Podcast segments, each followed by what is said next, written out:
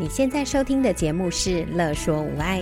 你有没有腰酸背痛、心情烦闷、带孩子带到快抓狂、三餐不知道要煮什么的窘境？赶快来和治疗师做朋友。我们准备了生活优化、了然于心、育儿忍者术、故事露营地、阿娟师暴力灾的节目，还有每个星期六上架的无爱格言。要用治疗师的思维、生活化的方式，解决你的疑难杂症。Hello，大家好，我是语言治疗球球老师，欢迎来到了然于心的节目。上一次我们在节目中有介绍，在我们日常生活作息中，要如何安插语言的互动的部分进来呢？那我们如果持续在孩子起床、喝奶、玩游戏、洗澡，或者是讲绘本、睡觉。这些作息活动中，我们都用互动的角度跟孩子一起互动，那就可以帮孩子零到三岁的大脑神经串联期持续把不同的讯息连接起来。那例如说，我们可以在做家事、洗奶瓶的时候，可以跟孩子互动，奶瓶脏脏的，水哗啦啦啦啦，要洗干净。那我们带孩子去睡觉的时候，可以带着孩子问。说这是房间吗？那我们到另外一间，这是房间吗？这样，那或者是我们当帮孩子换尿布的时候，我们可以用表情啊，跟声音啊，告诉孩子我尿布臭臭的，让孩子体验到诶臭的感觉，臭的词汇是什么样的意思。那我们用互动的方式跟孩子互动，那这样子可以练习孩子的观察力啊、专注力啊、认知连结啊。那也可以学习孩子跟人一来一往的互动是如何进行的。那也可以学习听懂我们讲的意思内容，然后也可以学习怎么样回应大人。那甚至当孩子在偶尔随机发出了一些声音，然后回应我们大人的时候，我们大人也同样做出反应回馈给孩子。那可以更增加孩子他会喜欢用声音或者是用不同的动作来跟我们互动的频率次数，那就可以促成正向的一个语言沟通学习的循环哦。那在孩子发展的过程中，孩子会主动观察身旁周遭的人事物的这样子一个重要的能力。那孩子会注意，会转头观察。然后会把重复出现的声音，或者是大人重复做的一些动作进行观察、理解、吸收，然后内化成自己的认知。所以，当下一次同样的动作或者是声音又出现的时候，有些孩子就会开始期待：哎，会不会发生同样的结果？那或者是有些孩子就会开始对外回应喽。那例如说，呃，电话铃声响了，那大人通常会去接电话。所以呢，当电话铃声响了，孩子如果主动会看向电话的方向，而不是在茫茫然的呃不知道声音是从哪里来的，那就代表哎，孩子有注意到这个声音，就跟电话之间做连接喽。那或者是当妈妈又拿着尿布说这个臭臭，那孩子也会跟着有表情、皱眉头啊，或者是嘟嘴的表情。或者是孩子，甚至他也会把自己的手拿到鼻子前面，这样挥一挥，那就代表，哎，小孩的反应也开始更理解臭臭的感觉，或者是会把臭臭，然后跟手挥挥的动作，或者是闻到臭臭那个表情的连接，给连接起来喽。那所以孩子的这些反应，就代表。孩子有将我们日常活动中发生的点点滴滴的讯息整合吸收进来，所以啊，孩子对于我们身旁人事物各式各样的变化、声音的变化、物品不同的变化，然后人的变化、表情的变化、动作的变化，这些会有兴趣，而且会开始关注、会观察，是一个很重要的一个能力的发展。那孩子。也会对我们大人的一举一动也会转头去看、去注意、好奇。那其实孩子对我们大人举手投足都会有反应的这个能力，是一项孩子会想要开始学语言、跟人沟通的一个起始能力点哦。那一整天的作息活动，其实加入互动的概念进来，就会像刚刚我们分享那么多的内容里面，其实就有一个要点，就是当孩子在学语言的过程中，当他们的焦点、重心都放在玩游、玩玩具、玩游戏的过程中，对于语言沟通的萌发、语言沟通的启动的这个部分。大人会有一些主要的核心概念要抓准哦，吼，所以大人就要有主动，大人要先主动的去吸引孩子，大人的声音、大人的动作、大人的词汇，大人要先主动的去招呼孩子，然后吸引孩子的目光，然后孩子被你吸引到了之后，进一步，大人就要开始进行互动，你可以询问孩子啊，你要什么啊，吼。制造孩子互动的机会，大人说话，孩子回应的这种互动的机会，或者是大人可以融入孩子正在当下看到的事情，呃，正在玩的事情，然后可以说：“哦，你在看狗狗哦，啊，有小鸟诶，飞飞飞，哇，车子诶，咻。”然后大人可以主动的回应孩子，并且。呃，把一些声音啊、概念啊，啊、然后唱作俱佳的方式引导给孩子知道，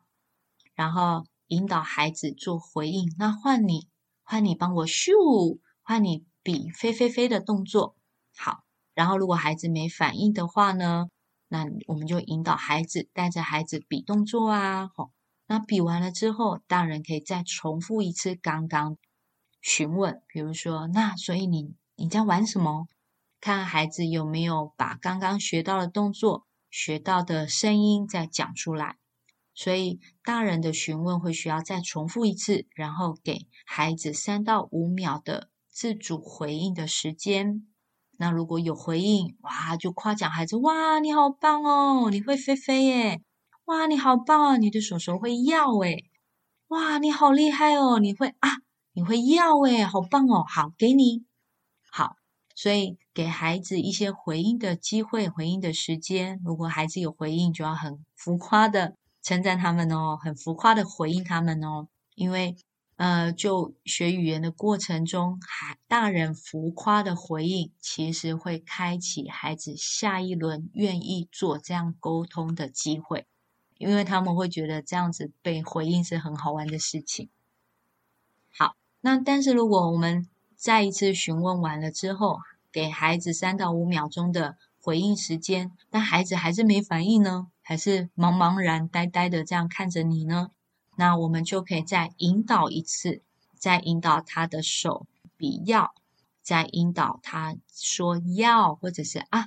这种声音引导，让他可以仿说，或者是用手去放在他的头上，引导他点点头。所以孩子如果没有回应的话，我们就再引导一次，就代表哎，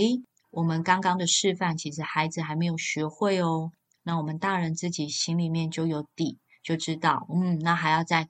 多更多的机会，让孩子这样子的刺激回应的这样子的神经回路，可以再刻画的更深一点，重复的更多次一点，让他们自然而然的反应出来，自然而然的记起来。自然而然的神经的回馈就能够呃运用出来。那但是，当如果孩子对周遭发生的人事物的变化，他们没有发现、没有觉察到，他们不会抬头起来看，不会转头，也不会去注意的时候，那这个时候该怎么办呢？那我们就要先把我们跟孩子互动的目标摆在可以先引起孩子能够注意讯息，能够注意到我们，这样子就好。我们就先不用急着要讲很多话给孩子听，或者是做很多动作，希望孩子能够模仿我们的动作或者是声音，因为这些讯息相对的都太多，所以我们就先让孩子可以。注意到、观察到大人这样子就好。那所以，我们大人呢，要先在我们的生活作息中，所有时时刻刻环境的变化，当我们大人有注意到的时候，譬如说手机电话铃声响了，我们会回头；譬如说窗户拉开关起来的声音，我们也会回头看；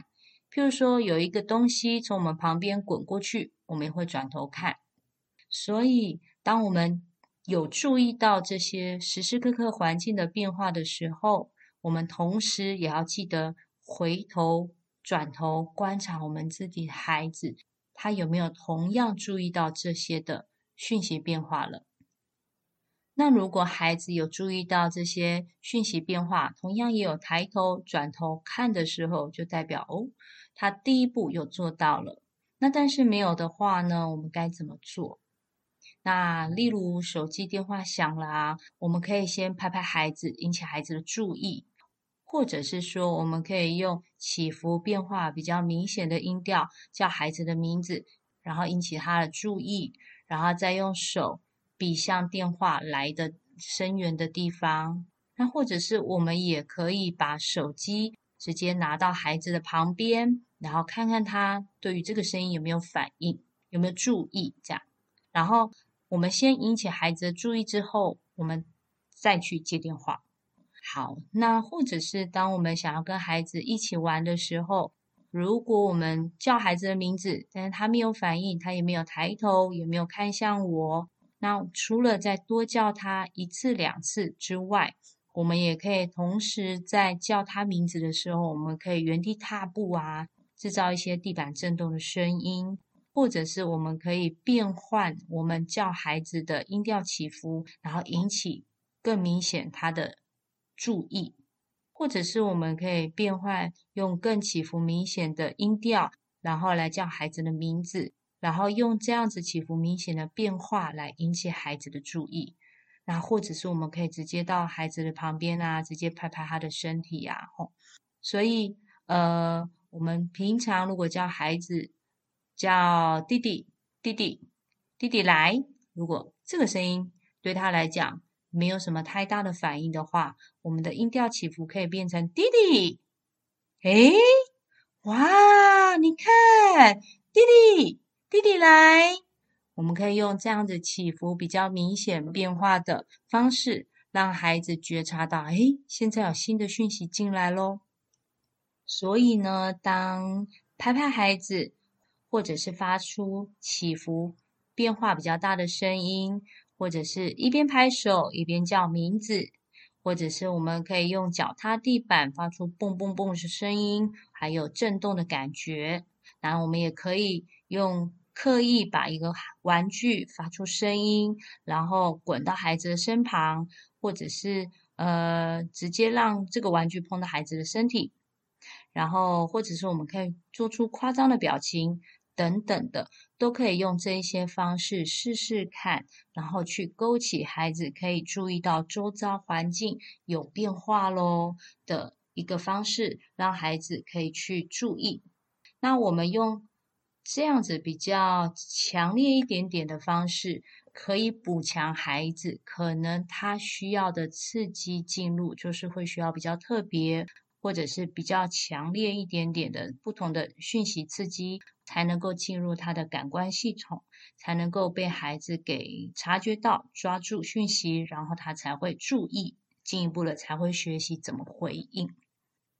因为孩子在成长的过程中，他们会需要时时刻刻注意到环境的讯息，才能够把眼睛看的、耳朵听的、身体感觉到的。然后鼻子闻到的这些讯息，从不同的角度，然后一起整合进来，所以他们对于一个讯息才会有完整面的了解，这样子才能够刺激孩子的大脑去做更不同、更有效的认知的触发，然后所以孩子在学习的事情才能够有更多的面向去观察、去了解，那才代表孩子他不是活在自己的世界里面。然后之后才会萌发、触发更多持续学习的动机出来。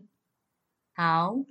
那以上就是我们这一集想要分享的，我们要如何诱发孩子去注意到环境讯息的一个诱发方式。然后进一步呢，我们要怎么引导孩子可以跟我们互动，可以跟我们有回馈的一个方法。